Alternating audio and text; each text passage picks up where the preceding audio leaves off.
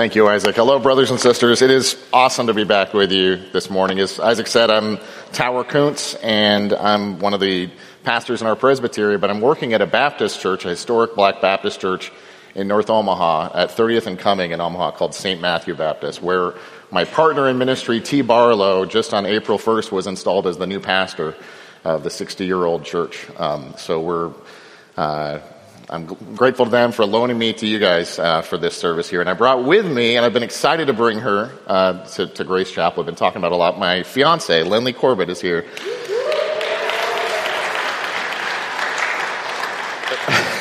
we just got engaged a week and a half ago, and I, uh, she's heard me talk ad nauseum about Grace Chapel. It is so nice um, to be here with you this morning. Um, I know you guys are down a pastor. I know you guys are down to one service because it's summertime right now, and um, and uh, you may just feel like you're chugging along. I don't know, but I want you to know that for somebody coming in from the outside who hasn't been here in a while, it is a really worshipful environment. Um, you guys are ministering to one another really beautifully, and that last song we just sang was gorgeous. Um, and I'm glad we're going. I think we're going to hear from it again in a little bit.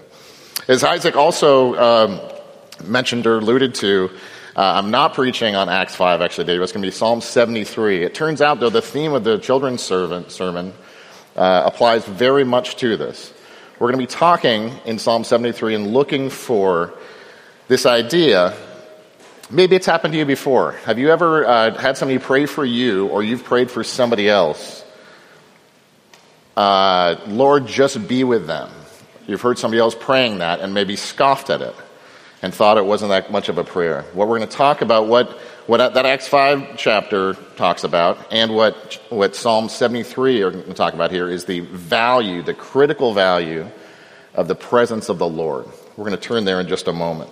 But as we turn there, remember that the Psalms are God's songbook, his prayer book for his people, and so it's where he tells his people how we're supposed to approach him and how we're supposed to worship him.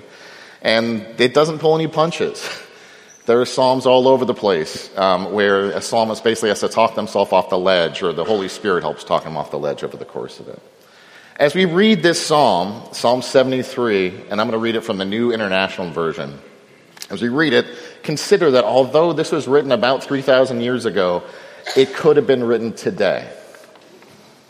That question that the brothers in the book of Acts, the apostles would have had in the book of Acts, would have been is this really worth it? Does God really have me? And especially as they look around at others and consider their own suffering, they wonder whether this is worth it. That same, same feeling we can have in our lives today. And also the psalmist, thousand years before that, can have it. Asaph, who wrote this psalm, says this Psalm 73.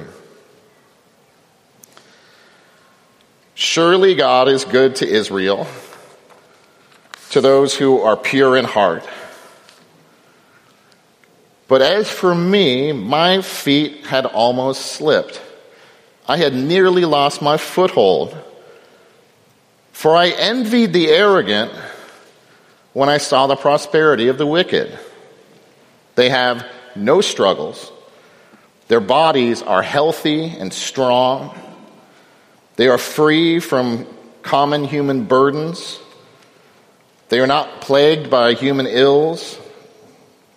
Therefore, pride is their necklace. They clothe themselves with violence. From their callous hearts come iniquity. Their evil imaginations have no limits. They scoff. They speak with malice, and with arrogance they threaten oppression. Their mouths lay claim to heaven, and their tongues take possession of the earth. Therefore, their people turn to them and drink up waters in abundance. They say, How would God know? Does the Most High know anything? This is what the wicked are like. Always free of care, they go on amassing wealth. Surely in vain I have kept my heart pure and have washed my hands in innocence. All day long I've been afflicted, and every morning brings new punishments. If I'd spoken out like that, I would have betrayed your children. When I tried to understand all this, it troubled me deeply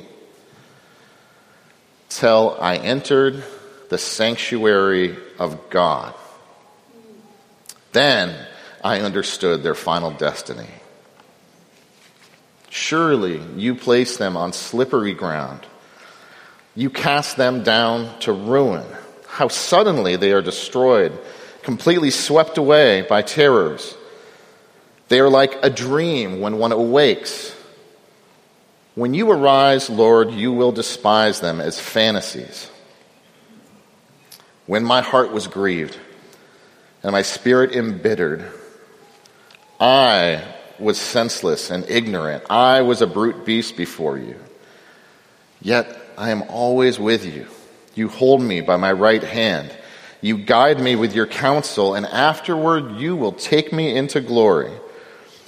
Whom have I in heaven but you? And earth has nothing I desire besides you. My flesh and my heart may fail, but God is the strength of my heart and my portion forever. Those who are far from you will perish. You destroy all who are unfaithful to you. But as for me, it is good to be near God. I've made the sovereign Lord my refuge. I will tell of all of your deeds. This is the word of God. Thanks be to God. Have you ever asked the question of yourself, really, not just theoretically, um, but really when, you, when you're going through something difficult or you see something difficult or just seemingly absurd, how can a good God allow a world like this to persist, to continue with all of its struggle? This beautiful and deeply broken world. We all know the phrase, or many of us know the phrase, God is good, and some of us know the response all the time. And all the time, God is good. But sometimes our experience, our day to day life can call that into question. His fatherliness, His faithfulness to us, His care for us, even His power, whether He can do anything about it. Other forces can seem to, like they're in command. All we have to do is turn on cable news, turn on YouTube, pick up a newspaper if you still have a print version, observe what our neighbors treasure and the other things around us. This psalmist Asaph sees this conflict in here. It's right here in verse 1. He's saying, Surely God is good to Israel. He's good to those who are pure in heart. And yet, and yet, I nearly lost my foothold when I started looking at how good life others around me live who don't know you. Others have all the enjoyments, and we get all the trouble. In verse 4, he says, They have no struggles. They're healthy, and they have strong bodies. And in verse 14, in com- comparison to that, he says, All day long I have been afflicted. They lead trouble free lives. Verse 5 free from human burdens, not plagued by human ills. And so as a result, they can live their lives, or they live their lives from the center, that they are the center of their own lives. The God at the center of their lives is themselves. And so in verse 6, pride is their necklace. Listen again how much this sounds like our society today. This is 3,000 years ago, but he's describing consumers, people who are scraping things off the surface of the earth and just bringing them to themselves, endlessly feeding themselves, taking advantage of others, even exploiting them, clothing themselves in verse 6 with violence. Think of the way that people speak to one another when they're commentators on TV, for example. Scoffers, arrogant. Think about the way people treat each other less politely in society even today. They puff themselves up, they threaten, they're arrogant, they use their tongues to do evil because the thoughts in their hearts are evil. They imagine ways to succeed and to prosper, even through that evil. And with their tongues in verses 8 and 9, they rule, it says. So they intimidate, they put other people down with their tongues. They're not operating on God's economy because they think that they're smarter than that. Our society today, many, many in our society, and our society as a whole, can view religion generally, Christianity specifically, as a quaint idea that we threw out with the Enlightenment that no thinking person believes anymore. We're smarter than that. So these people are living this way. And what is the result? In verse 4, they're doing well. Life is for today, and it seems like it's going to go on forever. They're carefree. In verse 12, it says that they essentially says that they get wealthier. They're carefree. And they seem to prosper in the wickedness. What do other people think of them? In verse 10, it says that they're admired by other people, that they're popular, that people worship their power. We see this today, don't we, brothers and sisters? Power like Rome emerges generation after generation and wants our, wants our claims for our fidelity, for our allegiance, and our idolatry to look to something besides Jesus, whether it be a political party, whether it be uh, one particular tradition, whether it be our own intellect, but something that we would subscribe to rather than the Lord to look to for our security and our power. Lots of people every generation are bowing, and think of how we do this in our generations bowing before an idol, before a strong man. And even Christians can do this, who profess that we know the creator and sustainer of the universe and, the, and our redeemer, the one thing that we need in the world, can look to other things, other things, and say, those might be better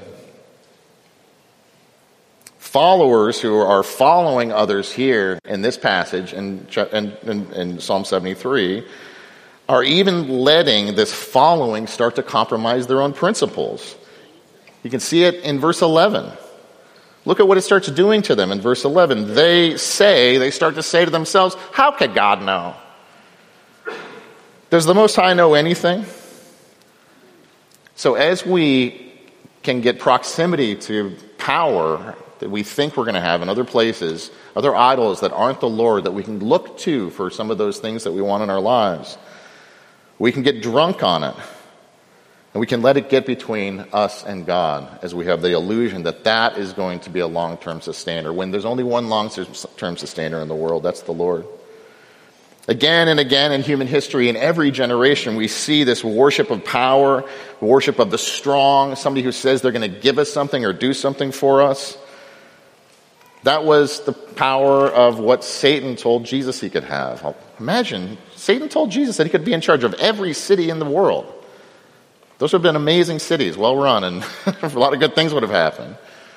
But that power coming from somewhere other than the Lord was ephemeral. It was something that was, that was a wisp, that wasn't real. This other way of living is the opposite of God's economy, but we see the power of it. We see the effectiveness. We see people living well seemingly by it. And so we, just like Asaph, can ask that question, is godliness worthwhile or is this a waste of time? Is this a nice, quaint, convenient thing to add to our lives maybe however we want to? Or is it something to live under and live by what the Lord's given us? He puts it like this Surely in vain have I kept my heart pure. It's not going as well for me as it is for these other people who aren't, who aren't following you, Lord. You see what's happening to him. His temptation is to begin to desire what the other people around him desire. It's so easy to go with the flock, to get on the bandwagon. He's thinking, life is short. I think that the, the Lord is real, but what if this is the only life I have? Eat, drink, and be merry, for tomorrow I die. What if we're, what if we're missing out on the life, the full life that we, we would think we could have? In vain, I've kept my heart pure. Heart here, the word heart is used six times in Psalm 73. It seems to be the center of what's going on here. Now, we'll talk about thinking, and we'll get there in a minute, but the heart is represented again and again in Hebrew as the center, like the guts and the heart, are both presented as the center of the person, not just the thing providing the blood flow, but it's the state of the center of our being, the center of our Christian life. It's where our longings reside. And it's where idols or worship of the true God will be seated in our hearts. Ultimately, our inner longings, our deepest desires tell us that tell us what we love. And as James K.A. Smith, the author, says, as the title of his wonderful book, you are what you love, ultimately. I think of what Bryan Chapell uh, told us about preaching, or I'm sorry, about sinning. He said, Why do you sin? You sin because you love it. Your problem isn't the individual sins you commit, but that your heart longs for some of these things, even though it's, you're never going to get what you want from those, those sources. You know, what we pray for when we pray the Lord's Prayer, Thy kingdom come, is serious. That we're praying for His kingdom and His economy to come and replace the economy that we have here that we don't have attachments to. Instead, we have attachment to the Lord's economy. And coming to church as we hear one another, as we sing these songs, as we hear God's word preached, as we pray together, as we confess our sins, as the Lord sends us out, as we do the announcements for church, everything that we do here is stuff that is calibrating our hearts away from those earthly things and toward the Lord. That is the one thing that's going to give us that. Another quote that applies here is G.K. Chesterton's quote. It's a little bit racy, but he said 100, 110 years ago or so, he said, Every man who enters a brothel is searching for God. That every place we think we're going to get something in our lives that isn't the Lord, what we're actually longing for and reaching toward ultimately, whether we know it or not, is toward the Lord. And so to find that connection, to connect that to the thing it's supposed to be, is what's going on here in this psalm as he works through this with the Holy Spirit and as we think about how it applies to ourselves as well. It's why we come to church. Think of songs generally, not just songs in church, but songs that do something for you. Something, whether it makes you want to dance or makes you cry or evokes a memory or a connection to somebody, that there is power in art and music to do those things, to affect our desires. Those desires are critical. So I ask you this question What do you strive for most in your life? What do you long for? What do you find yourself longing for? I recently found, found myself just lusting. I know this sounds really lame and benign, but I was lusting after a piece of garden equipment that I really, really wanted to get, and shortly after that, the Lord hurt my back, or allowed my back to get hurt. Um, so I couldn't use it. But I was just like, I must have this, and I ended up not getting it. We got two other pieces of garden equipment, but not this. And uh, I didn't really, really, really need it, but I found myself also thinking, uh, starting to catch myself real, thinking about all the things I would do with it and how happy we would be for this piece of plastic. Um, and we don't need that to be happy ultimately. I think our longings can find attachment to all kinds of things that are not going to give us what they think they're going to, uh, we think they're going to. And the whole advertising industry today, much of it is built around creating these longings for us. So we have people who are working to do that, and we, we can do it ourselves even without any help. So this psalmist is in turmoil. He says he's got self doubt, that he's got envy, but where does he take his struggle? That's the next question I want to think about. First of all, what do you long for? But then, secondly, when you are struggling with something, when you're longing for something, where do you take that struggle when it happens? Do you despair, retreat into yourself, and complain? I'm sorry, do you despair and uh, go uh, become an extrovert and complain about it to other people? Sorry, it's the opposite. Many of us do this. I found myself doing this in the past. You can find a connection with somebody by complaining about something else. But he notices this in verse 15. He thinks, he recognizes that he's part of a community, he's part of a fellowship, and he says, if I'd spoken out like that, I would have betrayed your children. He's realizing it's okay to talk about stuff with somebody else, but what's not okay is just to fester and fester and fester and, and think that that's going to get something done. And so he realizes that's not, that's a non-starter. That's not going to get me anywhere. I, I really want to understand what's going on, but it seems like everybody else in the world is leading a better life than I am, and I'm following the Lord. Complaining about that isn't going to get anywhere, so he thinks that first. He remembers he's part of a community, and that is the thread that as he keeps pulling it, ends up getting somewhere really, really, really helpful as we come along with him. So he thinks first, okay, I don't want to, I don't want to betray the, or hurt the community. So maybe I should just retreat inside myself and figure it out. That's what I alluded to first. Well, look what he says in verse 16. You'd think, you know, uh, that's a great idea. It's, it's an intellectual guy that wants to kind of figure it out and piece it out together. And I don't know if you've ever done this before, but I can tend to do this all the time where I think if I can just break something down and really, you know, analyze it, put it out on the table figuratively, then, then I'll have it all figured out. Then I'll be good. I'll know the parameters and I'll, I'll be just fine with it. But look what he says in verse 16. He says, When I tried to understand all this, what's the result? It troubled me deeply. He didn't get anywhere just trying to figure it out. This is a, like a real problem. He's got serious problems. There's smaller problems we can figure out, but the real questions, the things that compete for our hearts, for idolatry, that would take our hearts away from the Lord or attach them to Him, the real questions we have in life are questions that we can't figure out on our own. For him, it just troubles him deeply. So, should he maybe ignore it and avoid it? No, that's the answer for somebody who doesn't believe in the Lord. If there's no God out there, then I wouldn't challenge somebody to, to dig below the surface too hard because it's an abyss. And so many people, whether they are conscious of it or not conscious of it, if they don't know the Lord, need to not think about certain things to get through life. And so that would be what he would probably have to do if he didn't know the Lord. But he, he's stuck here knowing the God of the universe. And it's saying this doesn't seem like it adds up. So what can I do? And there's a decisive moment where he's, he's thought about despairing and complaining to everybody and says that's not going to work. He's thought about, can I just figure this out in my own head? Uh, and, and found that wanting. Um, realizes he can't ignore it. And in verse 17, he says, This troubled me deeply until, this is the center of the whole psalm, this middle of verse 17. It troubled me deeply until I entered the sanctuary of God. This is not an intellectual exercise. He doesn't deduce something or invent something in his head. He doesn't engage in speculation. He encounters something in worship. And what's he talking about there? Is that, that he, walk, you know, he walks in 16th and A, the Grace Chapel building, and this room is magical when he walks in here and everything changes because he's in the sanctuary? No, he's talking about what a sanctuary is. What are we doing here on Sunday morning? One of the many things we're doing is, is connecting with the Lord of the universe and with one another.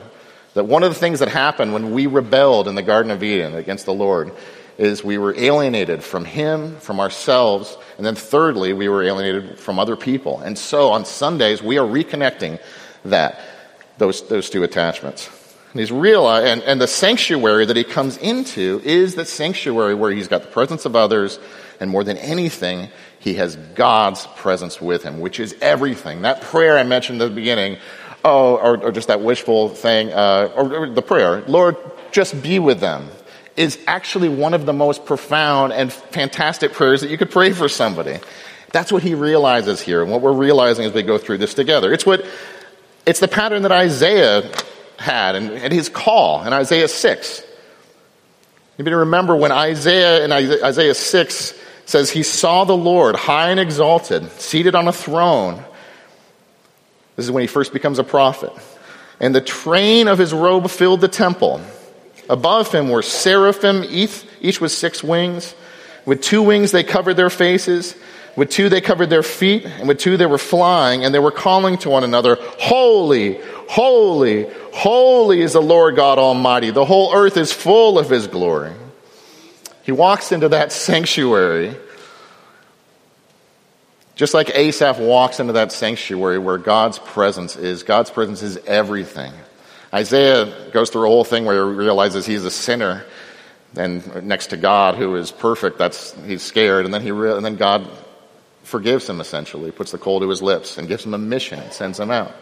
All of that, all of that involves Isaiah coming into God's presence, and the whole rest of his life is based on that.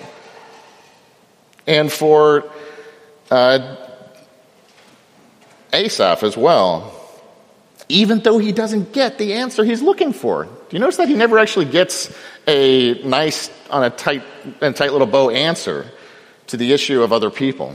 But he gets something much, much, much deeper. He does get that question answered, but at a much, much deeper level than just an intellectual answer for it. Even though he doesn't get the answer he was demanding, when he enters the sanctuary, he receives God's peace.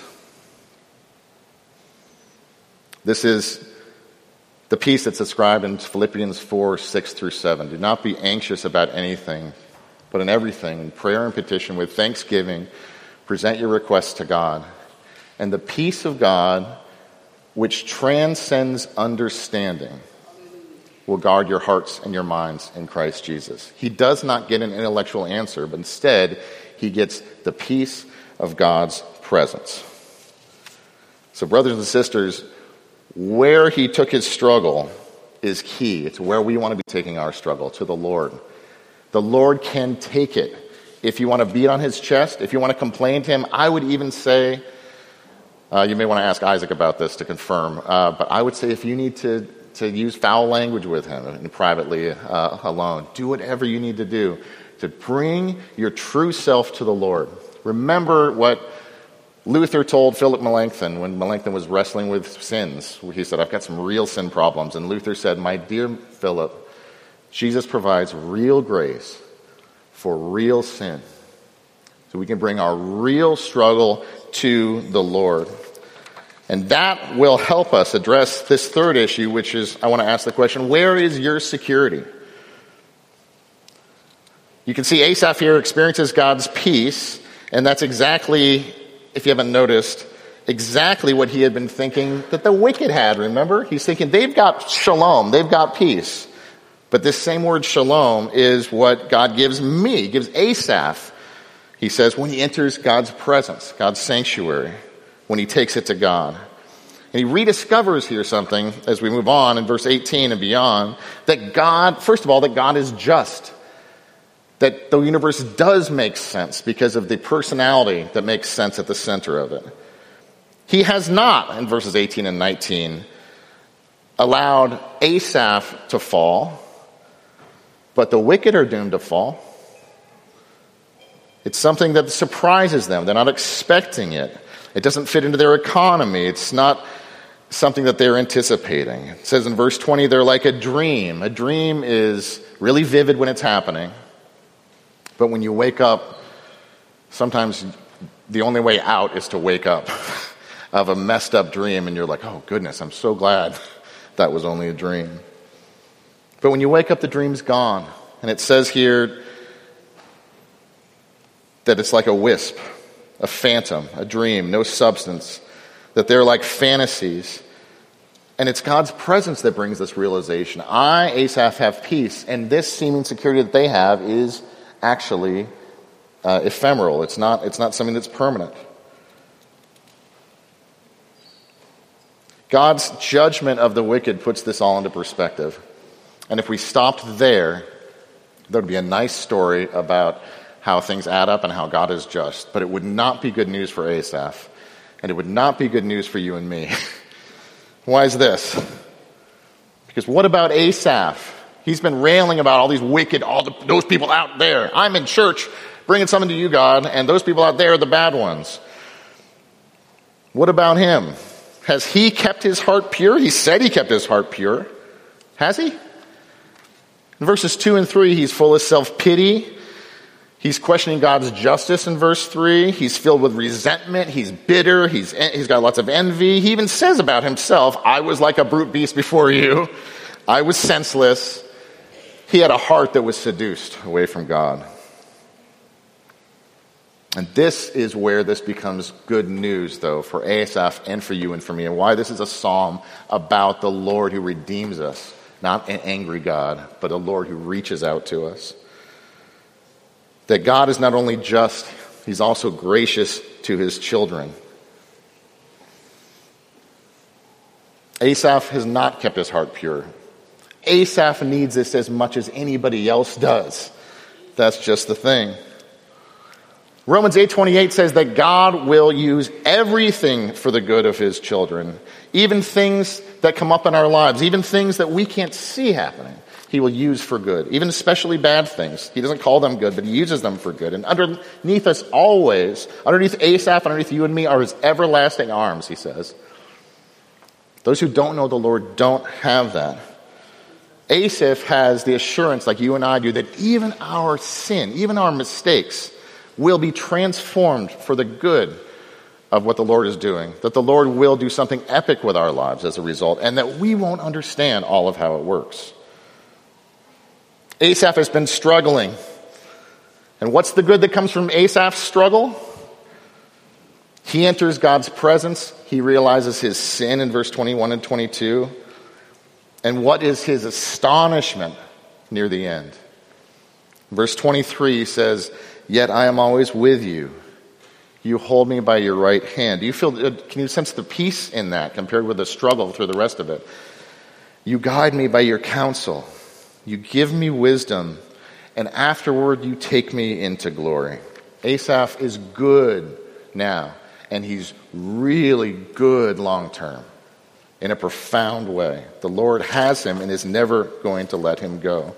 He realizes that God is his treasure, that God is the answer. He sees all this, and he realizes that that is a gift that the Lord is giving him, even though he doesn't deserve it.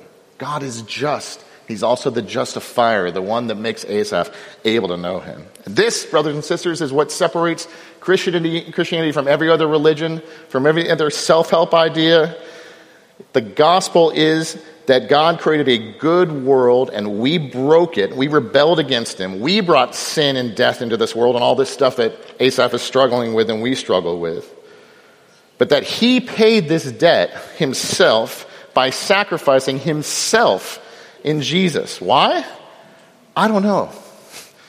Not because we did anything cute, but because he deeply, deeply loves us and finds value, deep value in us, in his creatures. That trusting Jesus, not ourselves, we can have access to this life and that he's coming back to put things right. Jesus, again, this is what's different from Jesus and everything else that we talk about metaphysical things. Jesus doesn't say, I found an amazing treasury of knowledge to share with you. I've, I found the path to enlightenment. I found the great number of steps you can do to apply to your life. He says, he doesn't say, I found the way. He says, I am the way, the truth, and the life. He didn't come to point away to the truth. He said, I am the way. He said, I am the truth. He didn't come to say, I uh, have found the answer. He said, I am the answer. And Asaph is realizing in these verses that this is the treasure, that it's more, way bigger than anything that anybody else around him would have that he could envy. When he says, I am with you, he's saying, I will never take this treasure away from you. And while the wicked seem to prosper, it will be taken from them. But God sacrificed himself to pay our debt, to give us this priceless peace in this life by his presence. You see how eternal life in the future, moving forward, gives us peace for right now, that we can slow down and trust him. This, for this psalmist, this was not just a personal discovery, but it's something he's got to share. And he says at verse 29, basically, I can't keep it to myself. This, brothers and sisters, is, as was alluded to in the children's time, this is how the gospel is, is shared and grows, is a bunch of people just telling their story. We have the story of Peter and, and John in that one story in, in Acts, and they had these same questions and same struggles, yet knew that they could rely on the Lord. And the way that we know about it is they told somebody who told somebody who told somebody and the way that you're a Christian is that somebody told you about Jesus, who had, somebody had told them about him, had told them about their story. And this is what he did for me down through the generations. This is how the gospel is shared. This entire New Testament is built on the testimony of others that have something to share that they had seen with their own eyes. And your story, if it isn't already this way, will become like this, like it is for Asaph, like it is for me, like it is for, for so many people in this room that the Lord will fill your cup over with security and with blessings, and that you then will be wanting to share that with other people, whether that's just by your lifestyle or whether it's by sharing it with words. This has been the case for Asaph, learning that the, the treasure is the Lord and his presence. and the security that that offers. It's, it was the case for the disciples in the book of Acts. It was the case for Martin Luther. Listen to these words that he wrote as I conclude. A mighty fortress is our God, he says. And think about Asaph and the neighbors that he was envying. A mighty fortress is our God, a bulwark, never failing. Our helper, he, amid the flood of mortal ills prevailing. For still our ancient foe doth seek to work us woe. His craft and power are great, and armed with cruel hate, on earth is not his equal. Did we in our own strength confide, our striving would be losing. Were not the right man on our side, the man of God's own choosing? Dost ask who that may be? Christ Jesus, it is He. Lord Sabaoth, His name, from age to age the same, and He must win the battle. And though this world with devils filled should threaten to undo us, we will not fear, for God hath willed His truth to triumph through us. The prince of darkness, grim, we tremble not for him. His rage we can endure, for lo, his doom is sure one little word shall fell him. That word, above all earthly power, no thanks to them, abideth. The Spirit and the gifts are ours through him who with us sideth. Let goods and kindred go, this mortal life also. The body they may kill. God's truth abideth still. His kingdom is forever. Brothers and sisters, God is almighty. He is in control. Therefore, what are you striving for? What do you long for? When you struggle, where do you take it? And lastly, where is your security? Do you know the living God that will never leave you and never forsake you, and afterward will carry you into eternity? Would you pray with me?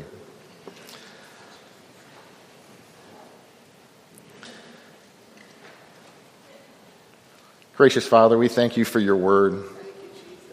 Father, thank you for um, this word, Lord, that every time we hear one a new aspect about it, or every time we look at something again, Lord, the story gets better and better and better. We thank you, God, that we don't have to worry about looking deeply at anything. There is no abyss for us, Lord.